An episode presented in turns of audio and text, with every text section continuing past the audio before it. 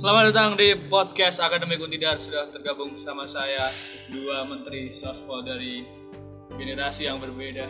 dua periode yang berbeda. Ada Evan Nasrullah di periode sekarang 2020 dan ada Benny Azwar Yasibuan dari periode tahun kemarin 2019 Nah, pada kesempatan kali ini kita akan melanjutkan dari seri-seri kemarin di podcast Akademi Untidar ya ini berbincang dengan para uh, ketua-ketua bidang dari divisi di BMKM Untidar.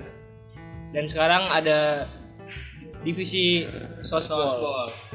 Sospol itu ulangi ulangi ulangi kalian salah boy bidang bukan divisi Iya bidang bang. Tapi kok nggak usah kita ulangi lanjut. Kenapa Menteri ya? menteri? Menteri at- atau tidak ada kadif atau menteri tapi kok sering disebut menteri? ketuanya Eh gitu. itu Bang Benny sering disclaimer kan, aku mantan menteri. Aku mantan menteri. enggak itu sih lebih tepatnya mantri Mantri, mantri. Iya, mantri Sunat, tapi, sunat kalau mantri. tapi dibaca MA itu kan MA Menteri jadinya. menteri Kalau presiden tuh awalnya presiden. enggak presiden itu kalau presiden itu kan presiden karena memang karena kalau jadi presiden itu enak ya iya kan jadi ya udah eh, bisa mana tahu anaknya bisa menjadi wali kota Solo kan kita tahu. Ini kata-kata dari seorang politikus kan. Emang kan sospol kan, harus ngerti dong Tapi bidang ke- politik. kalau dulu itu ketua bidang ini nggak tahu sekarang di 2009 itu ketua Nah, dulu kota bidang. Kalau sekarang apa namanya mas? Dari Mas Evan sendiri? Kalau sekarang pun masih sama ketua bidang, Ah. ketua bidang sospol. Tapi kadang kan ada orang yang menyebutnya menteri, ada kadif itu bebas apa gimana mas? Itu sebenarnya eh, sebagai apa ya? Kayak tahun 2018. Oh. 2018 itu kan masih pakai kementerian, kementerian sospol, kementerian Berarti memang kayak itu ya eksekutif pemerintah itu sendiri. Enggak sih, karena mungkin teman-teman ke bawah aja sih ya. Jadi enak soalnya bilangnya daripada eh lalu ketua bidang gitu kan. lalu menteri gitu. Lebih enak denger ya? Iya, lebih enak denger menteri. Karena ke bawah aja karena 2016, 17, 18 itu ada RT kita masih pakai presma dan kementerian. Berarti Mas Benny sendiri senang disebut mantan menteri atau mantan kadif? Mantan kalau aku mantan korbit sih. Korbit, Soalnya aku kor bidang. Beda lagi, ini beda Iya, lagi. kalau aku memang koordinator bidang sosial politik. Oh, berarti- Di bawahku ada Adkesma sama eh bidang Adkesma dan bidang Kastrat. Oh. Dan ngomong-ngomong di bidang di sospol sendiri, apakah sospol sekarang itu bidangnya sama aja apa ada perubahan itu? Kalau tahun 2020 sama. Sama berarti ada Adkesma sama Kasat. Mas? Adkesma sama Kasat. Cuma kemarin waktu pembentukan di awal-awal periode 2020 itu kan ada wacana bahwasanya Adkesma akan dihapuskan. Karena itu merupakan eh, apa tugasnya legislatif sebagai advokasi. Cuma Soalnya kita eksekutif juga. Heeh, cuma kemarin karena beberapa pertimbangan akhirnya Adkesma kembali dimasukkan di Tidak jadi dihapuskan. tidak jadi dihapuskan. Nah, pertanyaan selanjutnya oleh Ali ada apa Ali? Eh, pertanyaannya adalah tapi kalau kalian sendiri itu lebih seneng dipanggil menteri atau Kan tadi udah pertanyaan, ya udah. Senangnya dipanggil apa? Sayang sih. Kan kor saya. Ayo, kita maksud kayak ngono. Halo sayang. Kayak gitu Mas. Makasih sayang. boleh, boleh. Maksudku ngono kuwi. Ngono kuwi. Oh, sip sip sip. Boleh sih, boleh. Bang Benny Kalau aku sih lebih senang dipanggil bang sih daripada korbit atau apa. Soalnya susah ya, bit bit gitu kan. Nanti dikira aku abit ya kan. Atau biduan. eh, atau kor kor gitu kan. Ini aku Cokor. kayak anak ayam gitu kan. Cokor, cokor. Boleh sih, boleh sih. Kalau aku sih lebih senang dipanggil bang aja sih. Udah, langsung kita ke pertanyaan yang utama sih, Mas. Perbedaan antara tahun 2019 dan 2020 di divisi sospol itu sendiri apa sih, Mas? Dari yang dulu aja dulu, yang 2019. Kalau aku sih karena nggak ada corona itu aja. Singkat, padat dan jelas. Siap, Oke, siap. sekarang siap. 2020 2020 udah dijawab tidak karena corona, tidak mungkin sama dong. Ayo. pasti karena ada corona dong Masa jawabannya podo, Cuk? Apa ya? Kalau 2020 ini ada pembangunan. Ada pembangunan. Yang ada yang bisa dibanggakan ya. dari 2019. Setiap setiap tahun itu memang ada yang bisa dibanggakan. Kalau dari 2019 sendiri yang bisa dibanggakan apa, Mas? Nggak ada corona. eh ini sih penghancuran sekre-sekre. Wow, apakah itu? Iya, betul sih. Memang itu diinisiasi oleh Sospol apa enggak? Bukan, tapi karena kami sospol alhamdulillah aja gitu. Hancur kira kegagalan. Bukti Bukan, kegagalan. bukan kegagalan sospol, ini menunjukkan bahwasanya kampus kita akan dibangun di 2020 dan itu Woi, bentar. siap, siap, siap, siap. So, dulu ini kan Mas Afin ini anggotanya Ah, ah. BNI kan. Ah. Iya, dia ket- dia ketua bidang Astrapol. Nah, apakah sekarang itu masih ada hubungan yang dekat membicarakan tentang Sospol atau udah nggak ada lagi, Mas? Ada. Dari masih Mas- masih kalau sekarang masih sih kalau misal ada apa-apa eh, terkait apa ya berkaitan dengan sosial politik aku masih suka tanya Oh, suratnya ke Bang Benny ini sendiri. Karena Berarti- ini sih memang karena kami ingin tetap menjadikan diri kami tidak berguna gitu. Tidak berguna. siap, siap, Mas. Mas Afin merasa menjadi ketua bidang yang lebih baik kah dari seorang Benny, Benny, Azwar. Hasibuan. Jelas. Lantang sekali pemirsa, pemirsa. Jelas, jelas. Apakah ada pembelaan dari saudara Benny? Bagus Bener sih. Bener. sama bangsat ini Lama domba bang Bebas, Bang. Ini kayak gini kan podcast yang Karena- lancar. Karena ada otak karena memang begitu adanya. Harusnya pembelaan dong, Bang. nggak ada yang perlu dibela karena satu-satunya hal yang perlu dibela adalah ketika aku mencintai kamu gitu. Aku tidak mencintaimu, Bang. Woi, mantap sekali. Ditolak pemirsa-pemirsa. Ditolak. Tapi maksudnya gini loh, berarti Anda eh, sepakat kalau misalnya Sospol sekarang lebih baik dari Sospol, Sospol 2019 kemarin? Iya saya sepakat aja sih karena menurut saya memang harus ada semacam peningkatan perbaikan gitu harus ada upgrading diri harus ada upgrading bidang gitu jadi memang kalau saya klaim masa lalu lebih baik dari masa depan ya yang enggak enggak sih nggak bisa kayak gitu yang bisa itu adalah pasti besok itu lebih baik Lebih dari hari sekarang kemarin, oh. Nah, Mas Benny kan sendiri kan sudah sepakat kalau sekarang tuh lebih baik daripada kemarin. Nah, yang lebih baik dari kemarin itu apa contohnya, Mas? Evan.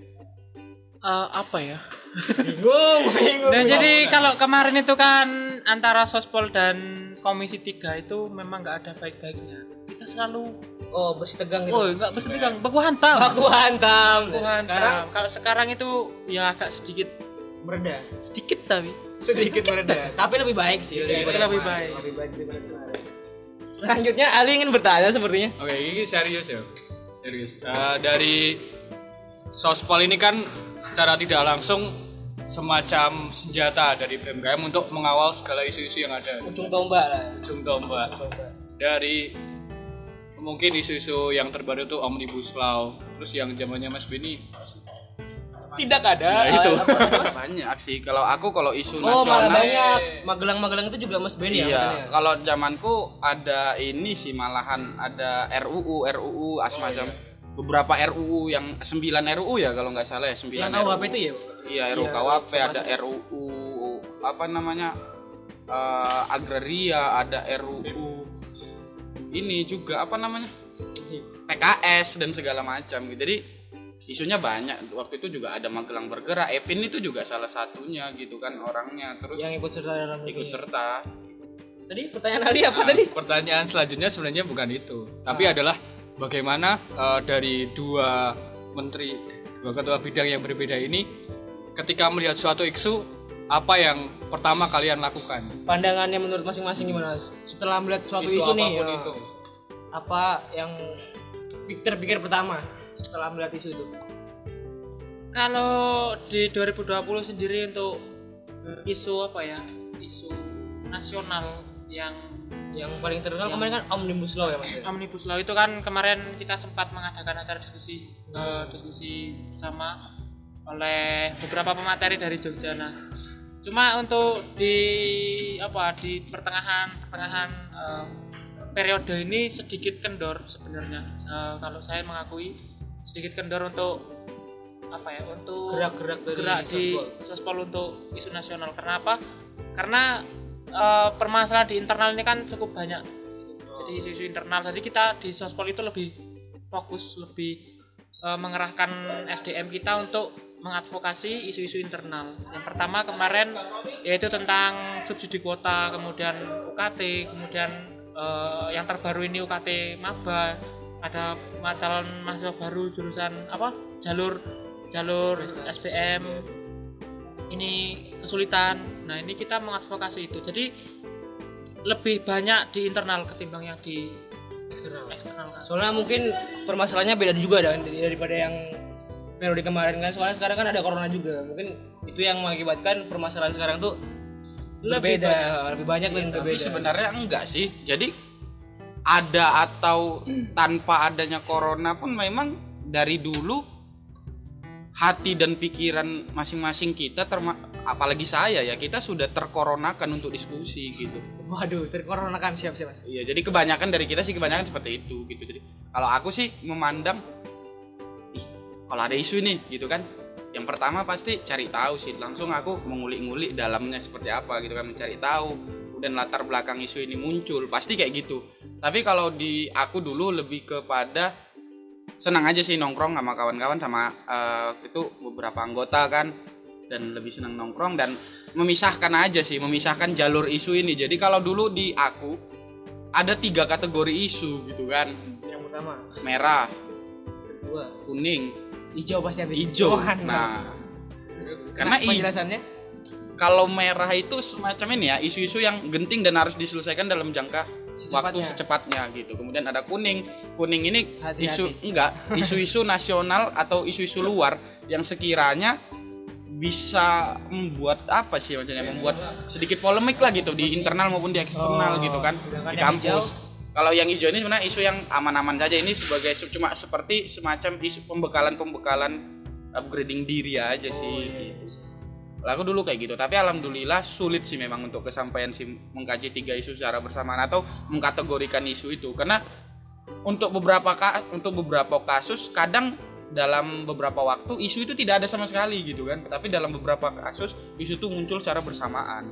Contohnya waktu itu jam malam kemudian tentang sekretariat gitu kan bebarengan dan segala macam kemudian tentang ospek juga waktu itu gitu kan tidak adanya pembagian kaos di Otadama Angkatan 2019 kemudian Otadama 2019 adalah Otadama pertama yang berada di luar gerbang kampus dan segala. Jadi banyak memang permasalahan isu langsung itu. Kemudian tiap tahun juga ada UKT dan SPI gitu. Tahun lalu juga ada demo tentang UKT dan SPI di di saat ospek gitu. tapi menurut saya inaugurasi kemarin yang inaugurasi terbaik di Undidar sih harusnya 2020 harus bisa lebih baik gak sih Kalau itu sih humas ya. Humas. humas.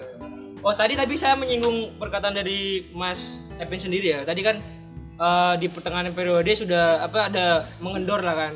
Apakah itu mungkin eh, diakibatkan oleh misalnya corona jadi membuat eh, sumber daya manusianya terkoronakan yang disebut Mas Benny tadi. Maksudnya wah corona jadi mungkin ada agak gimana gitu Mas sama corona atau gimana Mas? ya kita nggak cuma sospol sih sebenarnya hampir hampir seluruh hampir seluruh Divisi. apa ya hampir seluruh divisi hampir seluruh ormawa yang ada di Untidar ini kan sebenarnya mengeluhkan karena memang corona yang bangsa Oh, oh, memang sih Mas.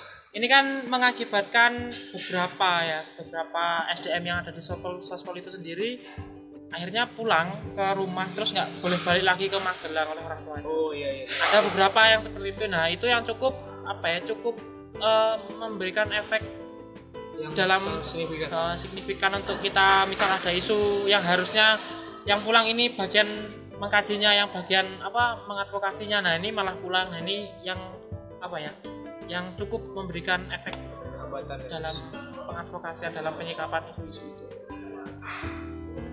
Oh, Ali ingin bertanya sepertinya. Bisa ngeget ke seperti itu dong, bagus sekali. Ini adalah kesempatan yang aku tunggu. Ali, bola lambung. Nah, ini aku eh, nyambung sama pertanyaanku yang tadi ya masalah isu. Jadi kalau aku melihat kita itu eh, di Untidar ya Universitas Negeri satu-satunya di Kedu, ya nggak sih? Iya, iya. Nah terus dari kemarin-kemarin kita bergerak kayak pas RUHI, eh, RUKUHP dan demo-demo yang lain itu kita seperti Magelang sentris gitu loh. Padahal kita ada peluang untuk lebih Meng- jauh mengkedudisasikan diri. mengkedu sentriskan diri gitu. Eh, Apakah eh, itu memang disengaja atau memang kita tuh jangkauannya belum sampai ke sana? Sebenarnya bisa juga kita untuk Bisa. merangkul teman-teman sekedu kan. Ya.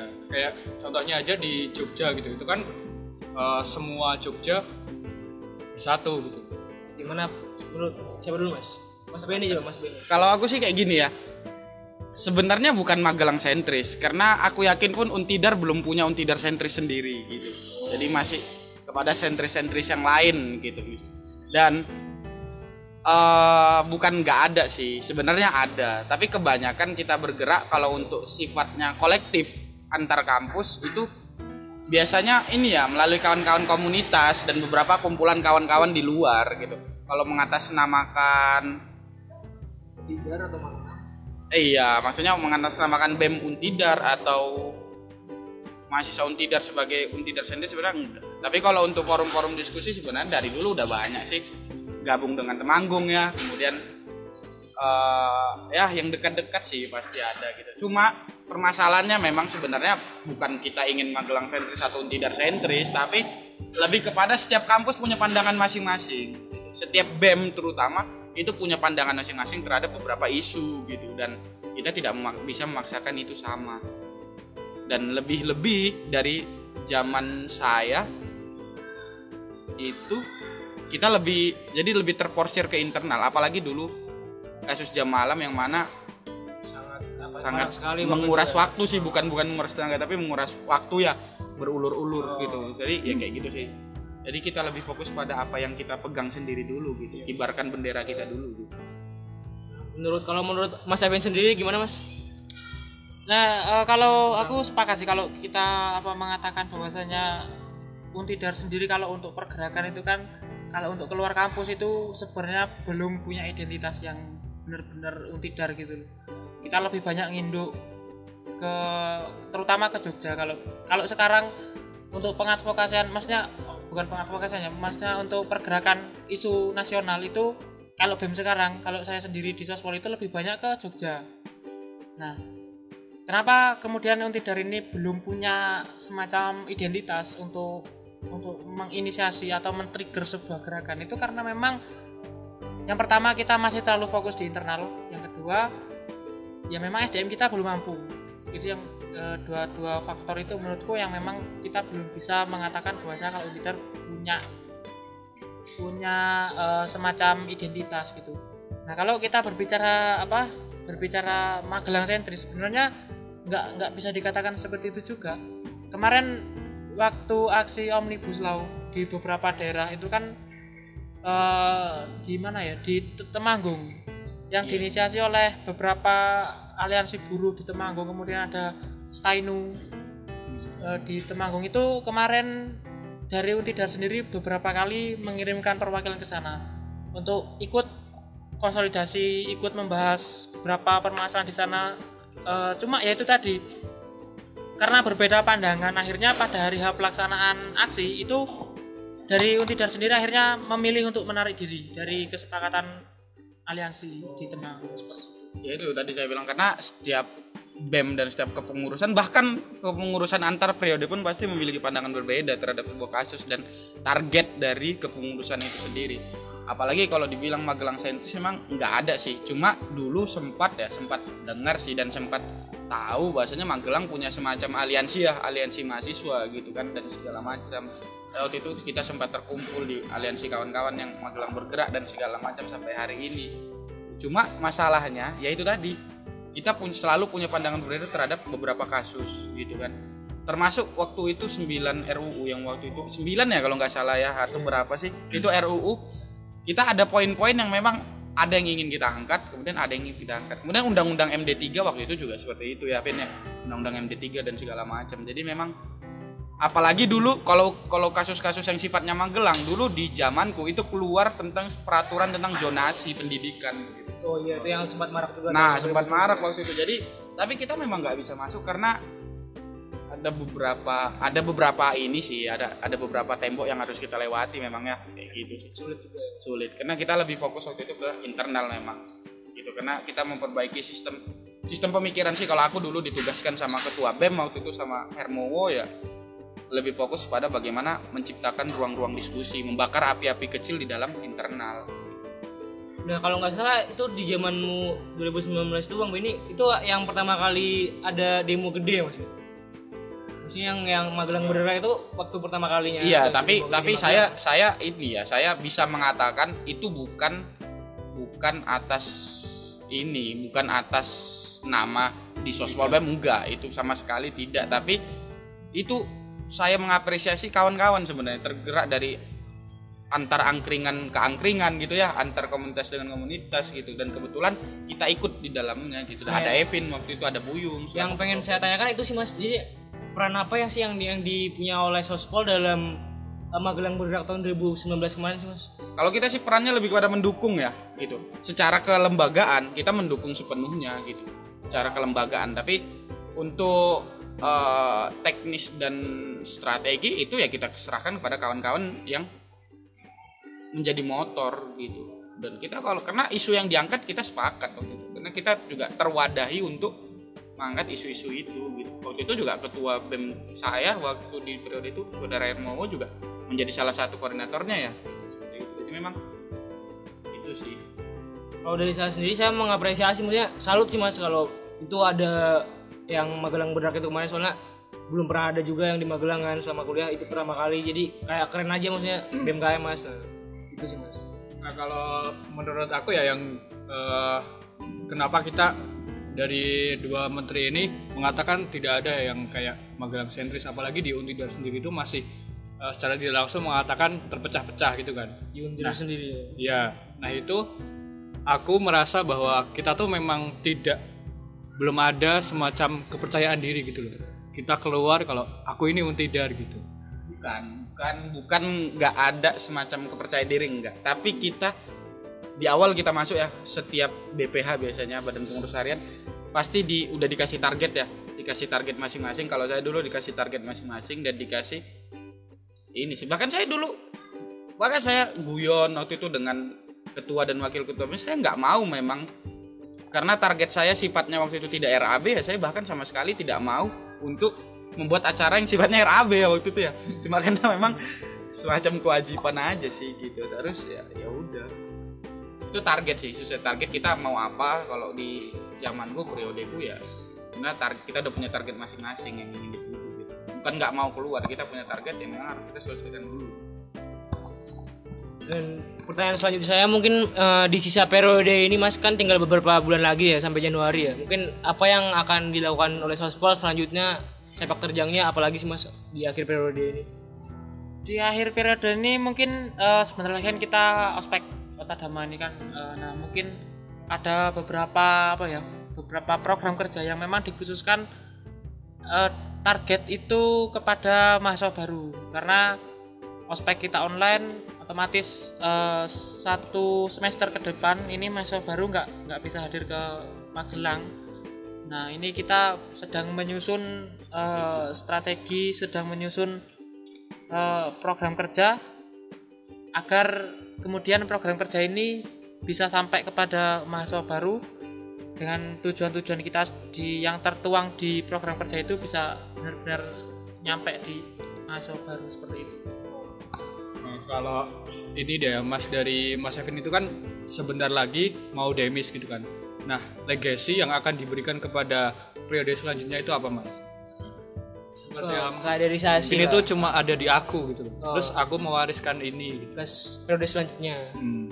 Hal apa yang akan diwarisi oleh Mas Evin untuk adik-adik selanjutnya? Apakah pemikiran kritis atau penulisan Mas Evin Kepemimpinan di Sospol. Bisa juga Mas. apa ya enggak juga kalau aku intinya gini ketika kita eh, sosial politik ini kan sebenarnya ya benar tadi yang dikatakan bahwasanya sosial politik ini sebagai ujung tombak eh, BEM sebagai eh, apa wajah BEM di luar gitu jadi ketika orang luar yang enggak non non ormawa itu melihat yang pertama paling akan dilihat adalah eh, bidang sosial politik nah jadi menurutku ketika nanti eh, apa ya eh, ganti periode sebenarnya yang ingin yang ingin sekali aku eh, tularkan kepada penerus itu adalah apa ya semacam Sifat tanggung jawab bagaimana? lebih ke ini apa Sifat kritis. Eh, Eh ini Tidak apa-apa, ditunggu. ditunggu. Mas santai, mas santai, mas ini santai. karena sebenarnya emang nggak ada ya jadi nggak ada target-target harus meninggalkan apa sudah dari periode-periode yang lalu-lalu juga dari saya juga dapat itu sebenarnya nggak ada cuma Jadi ya yang anda wariskan ke Mas Ebi sendiri belum Mbak, ada mas. Ini dari emang dari Nah sih kalau kami kalau 19 nya nggak ada dari iya sih memang nggak ada gitu. Karena enggak sih Siapa Kalau- tapi kami lebih kepada kami kami masih punya sedikit pemikiran yang sama aja tentang bagaimana Atkesma dengan sos dengan Kastratpol bagaimana BEM dalam menghadapi beberapa persoalan. Cuma itu aja sih. Mungkin itu yang dilegasikan untuk dan yang paling penting bagi kami adalah sebenarnya kami tidak menjadi motor utama dalam Otadama gitu ya. Karena memang target utama setiap periode adalah bagaimana menciptakan dan membentuk karakter mahasiswa baru sesuai dengan angkatannya masing-masing ya kan. Jadi, jadi memang itu aja sih. Jadi tapi Sospol tidak pernah tidak pernah itu ya. Sospol jadi motor utama dalam Otadama tapi kita berusaha untuk menciptakan peran sebesar mungkin. Nah ini eh, aku penasaran banget sih. Tapi ini lebih ke mungkin pribadi ya. Aku nggak tahu ini keresahan yang divisi-divisi lain atau enggak. Tapi eh, aku sendiri di akademik itu ngerasa kayak divisi sospol itu eh, divisinya orang-orang yang terbaik gitu loh di antara divisi-divisi yang lain. Kalian ngerasa kayak gitu gak sih? saya sependapat sih. ya kan? Pendapat sih. Gimana jawaban sendiri menurut Mas Evin yang kalau kalau aku nggak sepakat malah karena sebenarnya sospol ini ya orangnya ya gitu-gitu aja yang pertama yang kedua ya setelah kalau 2019 itu lebih kan kayak saya kan bagian sospol 2019 itu wais lebih Top. absurd lagi bos apa lebih absurd lebih mana? absurd lagi karena setiap kali Iya. kita kumpul setiap kali kita berdiskusi yang kita diskusikan adalah Oh, iya, itu sih. sebelah itulah. ya sebelah gitu kan Nah, kan? menurut apa eh, Mas Beni Kira sendiri intinya apa sih maksudnya yang ditanya tadi intinya? Kalian tuh ngerasa terbaik gak sih dari misalnya seluruh anggota BEM yang ada kan sospol ujung tanduk Enggak, nih. enggak sih. Yang bahkan aku dulu ngerasa gini sih pernah ini guyonan ya guyonan bagi siapa pun yang mendengar ini tidak berguna sekali sebenarnya jadi sempat ya dikatakan dari dulu sospol itu memang ujung tombak sospol itu Iya. otak penggerak dari BMKM gitu bahkan aku ya jangan anggap kami otak gitu karena kalau ang- kam- kami otak dari BEM dan kepengurusan nanti satu periode kalian nggak punya otak gitu loh. takutnya kayak gitu takutnya kayak gitu otak. iya kan karena sudah Berarti kami bergantung kepada orang salah ya? iya gitu jadi makanya nggak ini sih gitu. kalau aku sih nggak ada sih yang bisa mengklaim Kalau bagi aku sih mengklaim aku ya. lebih baik atau aku lebih baik dari divisi lain enggak cuma kalau aku lebih absurd dari divisi lain pasti iya karena di kami adalah di aku dulu bagaimana mengotak-ngatik otak orang aja gitu jadi Woi. membuat maksudnya gini bukan bukan mengotak-ngatik otak orang bukan mendoktrin bukan apa sih tapi membuat membuat bingung diri sendiri dan orang lain gitu. Karena kalau kita tidak bingung tidak akan muncul sikap kritis. Mulai dari menggibah saya rasa karena memang tipikal beberapa kita memang nggak bisa langsung kepada kastrat-kastrat dan kastrat ataupun kepada advokasi-advokasi advokasi kita punya. Ya sedikitlah jalan lain dengan yang yang apalah yang lagi ngedance karena mungkin seperti itu sih. Aku kayak gitu. Jadi dengan gibah ya kita gibah. Tapi kita sisip-sisipkan sedikit-sedikit ilmu. Walaupun itu mereka ngerasa "Oh, ngerasa dikasih ilmu apa atau dikasih pengetahuan sedikit secara tersier apa enggak itu terserah gitu. Karena memang ketika menganggap aku atau eh, atau apa namanya lembagaku atau badanku atau bidangku sebagai otak ya mohon maaf nanti jadinya satu pengurusan nggak punya otak mantap, mantap, Tapi mantap. kalian sendiri eh, merasa kayak terbebani nggak sih dengan julukan sospol itu adalah Ujung otak, tanduk. ujung tanduk. Eh, otaknya oh, dan yang terbaik terbaik lah pokoknya lah itu merasa terbebani gak sih dari sospol sendiri kalau apa ya karena memang kalau dasarnya sospol itu nggak punya otak kan ya kita nggak terbebani. Bisa. Sebenarnya bukan bukan masalah terbebani atau enggak sih? Bahkan ketika kamu dipercaya sama orang pun untuk menyimpan 10 kelereng dalam saku itu sebenarnya udah berubah. Tapi lebih kepada ya udah kami melakukan apa yang kami mau bagi orang itu kembali menjadi beban buat dia untuk menerima atau enggak gitu. Ini bisa jadi judul yang bagus sih. Sospol tidak punya otak. Maaf mohon maaf pada sospol tidak jadi. Soswalnya punya otak gitu tapi orang-orang di dalam aja Iya. termasuk saya sih. Guyon kan kembali lagi ke guyon. Iya Oh, kadang serius. serius. Iya. Guyon di sosmed itu adalah bagaimana menjatuhkan gaspol sendiri. Bisa jadi mengkritik sospol sendiri. Iya mengkritik. Atau mengkritik ketua bem sih dulu. Hermowo sering digibain itu. Hermowo sering digibain sama Miranti ya gitu. jadi nanti kita tag Miranti ya buat so Dan juga Mas Buyung. Mas Buyung Buyung apa tuh mah tegas juga sih jadi korban-korban gibah kami dulu terutama adalah internal kami sendiri Uh, de- kalau aku lihat ya uh, kaderisasi ini dari segi kaderisasi. Kaderisasi di menurut aku sih kaderisasi di PSDM dan Sospol itu yang paling maju gitu. loh. Selangkah lebih maju di antara yang lain. divisi lain ya. Di sisi lain. Dengan bukti yang naik-naik tuh sendiri udah terbukti dari kemarin misalnya yang dari kalau nggak dari sospol dari PSDM akademik. Sebenarnya tidak pernah. Ayo 2021 siap Ali maju dari jadi presma siap siap. Ya, Mas. nah kenapa mas itu mas? Ya tadi pertanyaan Ali kan kenapa eh, divi apa kaderisasi di sospol sama PSDM itu lebih maju daripada yang lainnya mas apakah karena Ya, balik apa? lagi ke yang tadi tuh yang orang-orang terbaik atau gimana mas? Jadi poinnya aja sih ya. Nah, kalau aku gini, kalau mungkin kalau di PSDM nggak tahu ya, kalau di sospol itu kenapa orang-orangnya yang banyak maju kan kayak Buyung kemarin juga itu bagian sospol 2019 dan aku juga, nah itu mungkin ya baik lagi karena memang kita ini kalau mau maju ya maju aja, kalau enggak ya enggak aja ya gitu aja. Jadi kita kan memang nggak punya nggak pernah punya perhitungan yang rinci, nggak pernah punya perhitungan yang matang. Kalau pengen ya gas, enggak ya enggak, ya semuanya. paling paling ya karena bukan sih tapi alhamdulillah sih waktu apa namanya demis demis dari sospol 2019 alhamdulillah naik jadi naik presma jadi sekarang. presma eh dia ketua bem ya jadi ketua bem Evin juga jadi menteri lagi jadi saya maksudnya nggak jauh-jauh kan maksudnya menteri ah menteri apa ketua bidang sospol itu dari sospol sebelumnya gitu jadi kan semoga ada kesinambungan gitu. Kan memang alhamdulillah terjadi gitu. Dan paling cuma dulu ya kita guyon aja ya gitu kan. Kenapa kita kenapa eh, apa namanya ketua-ketua BEM atau apa segala macam harus terforsir dari satu atau dua bidang tertentu? Enggak ya. Kita cuma ya kalau pengen maju. Kalau bagi kita itu hal baik kita dukung gitu sih. Nggak harus nggak harus sospol nggak harus PSDM karena dulu ya nggak tahu juga sih PSDM cuma bagi bagi aku sih sospol ya ya itu.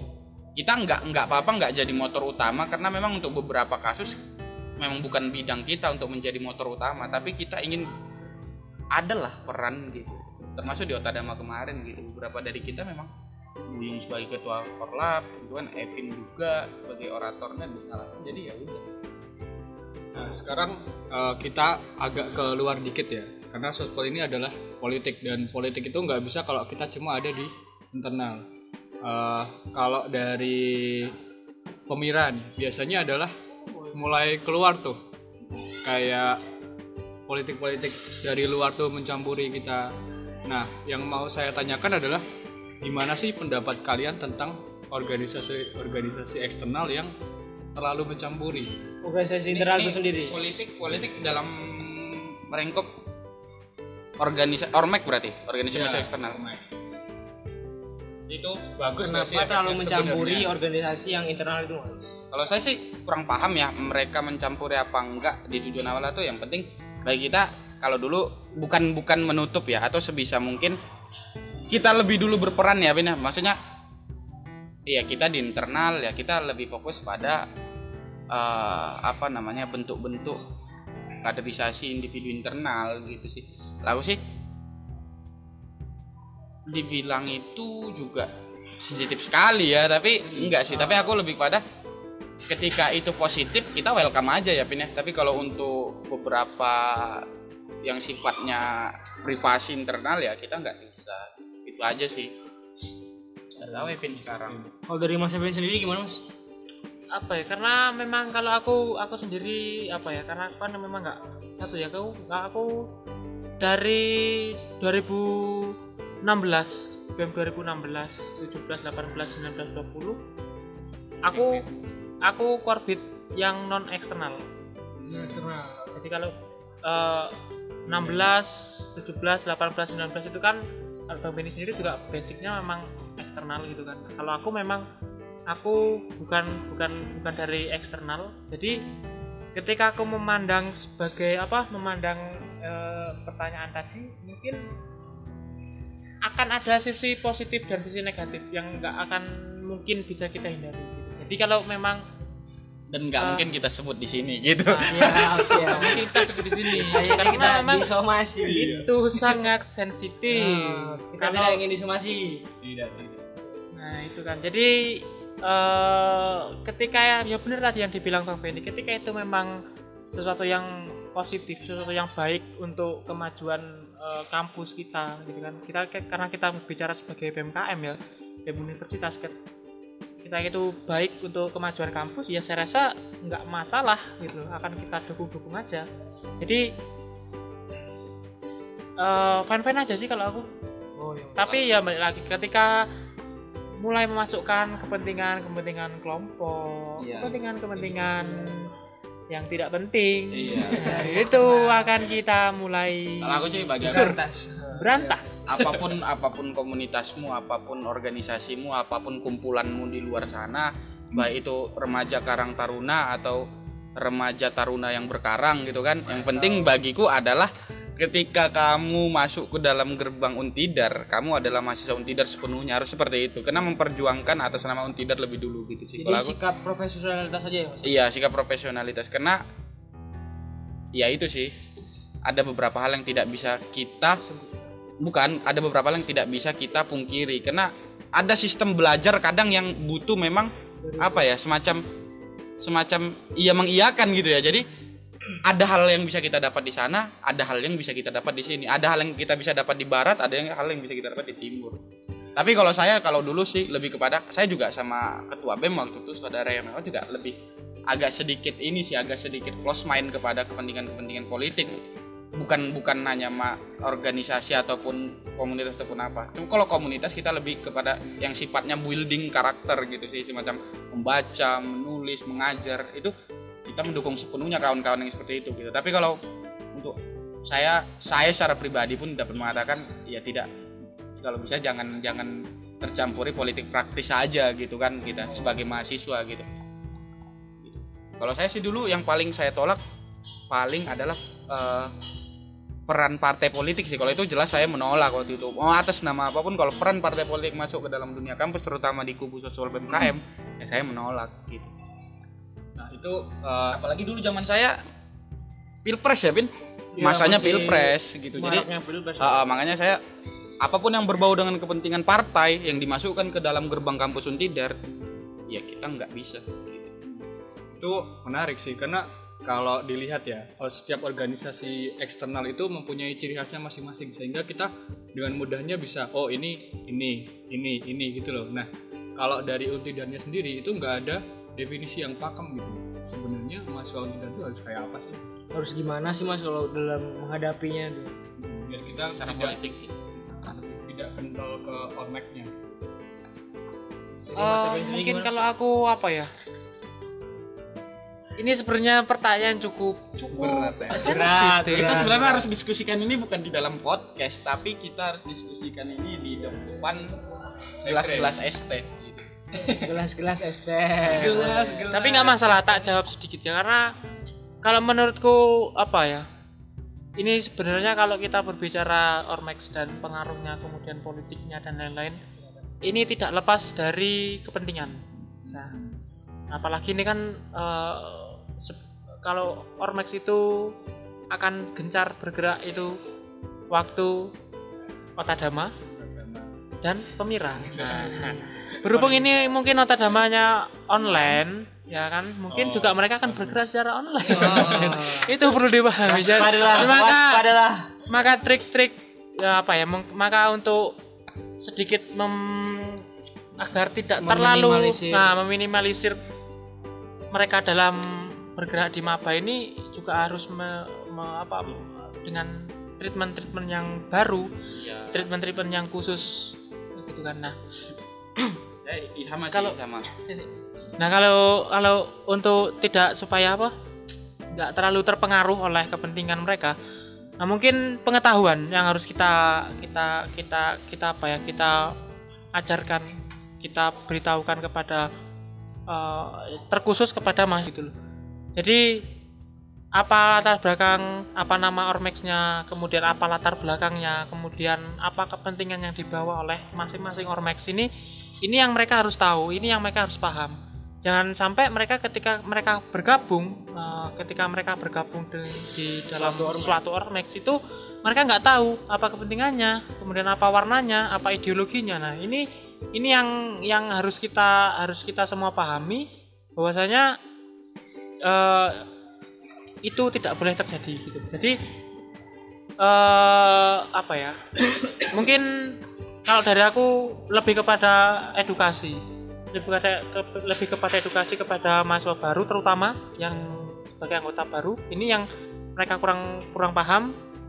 Jangan sampai ikut suatu organisasi atau ikut suatu apa pun gitu. kelompok kepentingan kita tidak paham. ketika tidak paham. Ini bahaya menurutku mau itu saya atau teman-teman atau siapa pun yang ikut tergabung di dalam beberapa komunitas sih. Saya saya lebih lebih lebih suka bilangnya beberapa kumpulan-kumpulan ya. Intinya beri mahasiswa baru keleluasan secara pribadi beri mahasiswa baru keleluasa, keleluasaan diri untuk meng, memilih. iya memilih gitu. Jadi jangan apa ya karena kalau aku sih mau itu ormek mau itu komunitas mau itu kumpulan mau itu partai politik mau itu ormas mau itu lembaga-lembaga apa pun gitu kan. Bagi saya adalah mahasiswa baru ini adalah calon-calon sih besok penerus-penerus kita calon-calon penerus-penerus bapak-bapak kita calon-calon penerus iya pejuang-pejuang kita. Jadi biarkan mereka memilih. Dan untuk mahasiswa baru sih khususnya yang dari dulu kita tekankan adalah jangan dulu berani berkesimpulan untuk memilih arah apa pun ketika kamu belum mengetahui keseluruhannya gitu aku sih lebih kepada kayak gitu. Jadi waktu itu lebih kepada kita uh, apa ya semacam mind building ya. Aku lebih kepada kayak gitu sih. Jadi yang kita tekankan di ospek yang pertama kali dari dulu sih kalau sospol ikut berperan dalam ospek pasti yang paling kita tekankan pertama adalah pancasila gitu. Bineka tunggal ika itu pasti kita tekankan. Karena kita tidak bisa memungkiri hari ini Indonesia, Untidar dan yang termasuk dalam bagian dari negara tercinta ini gitu ya kita menghadapi isu-isu seperti itu gitu kan. Jadi yang terkuat bagi kita siapa pun yang membawa ideologi atau segala macam kembali kita tetap ideologi utama kita adalah Pancasila gitu. Itu nggak boleh lepas. Dan mungkin ini mas untuk pertanyaan terakhir ya karena udah terlalu lama juga kita Iya. ngobrolnya udah Capek juga, juga capek sih. juga sih kan. Karena nggak tidak tahu ya. beruang tidak ada apanya dan di komisinya. podcast kan orang tidak tahu ya kita dikasih minum apa enggak. Enggak loh enggak woi enggak. Ada deh. Suara air. Ada ada minuman. Santai. Ini mungkin pertanyaan terakhir bagi Mas Benny sama Mas Evan sendiri kan eh, ini lagi hangat-hangatnya juga eh, kita akan menerima mahasiswa baru di tahun 2020 ini itu online ya masih online Iya, Ma- pesan apa yang ingin disampaikan oleh Mas Benny dan Mas Evan sendiri kepada mahasiswa-mahasiswa baru yang akan datang agar tidak eh, salah arah atau bisa lah untuk menghadapi Secara kerasnya dunia ya. perkuliahan di Utira ini sendiri. kalau saya apa ya kalau ini apa ya, lebih pesan pesan saya ya itu ketika ingin masuk ke suatu organisasi ketika ingin masuk suatu perkumpulan entah itu ormex entah itu apa pun dan lain-lain eh, akan lebih baik mengetahui secara detail terlebih dahulu. Jangan sampai masuk kemudian terjerumus ke dalamnya tapi nggak tahu. tidak tahu tahu apa apa tidak tahu arah dan tujuannya itu itu pertama. Yang kedua adalah jangan sampai kemudian ketika sudah masuk lupa akan tujuan pertama kali anda kuliah karena nggak sedikit nggak sedikit cukup banyak mahasiswa yang eh, teman-teman teman-teman saya teman-teman bang Benny satu kontrakan. Itu apa nih apa nih itu yang apa ya? Yang menjurus.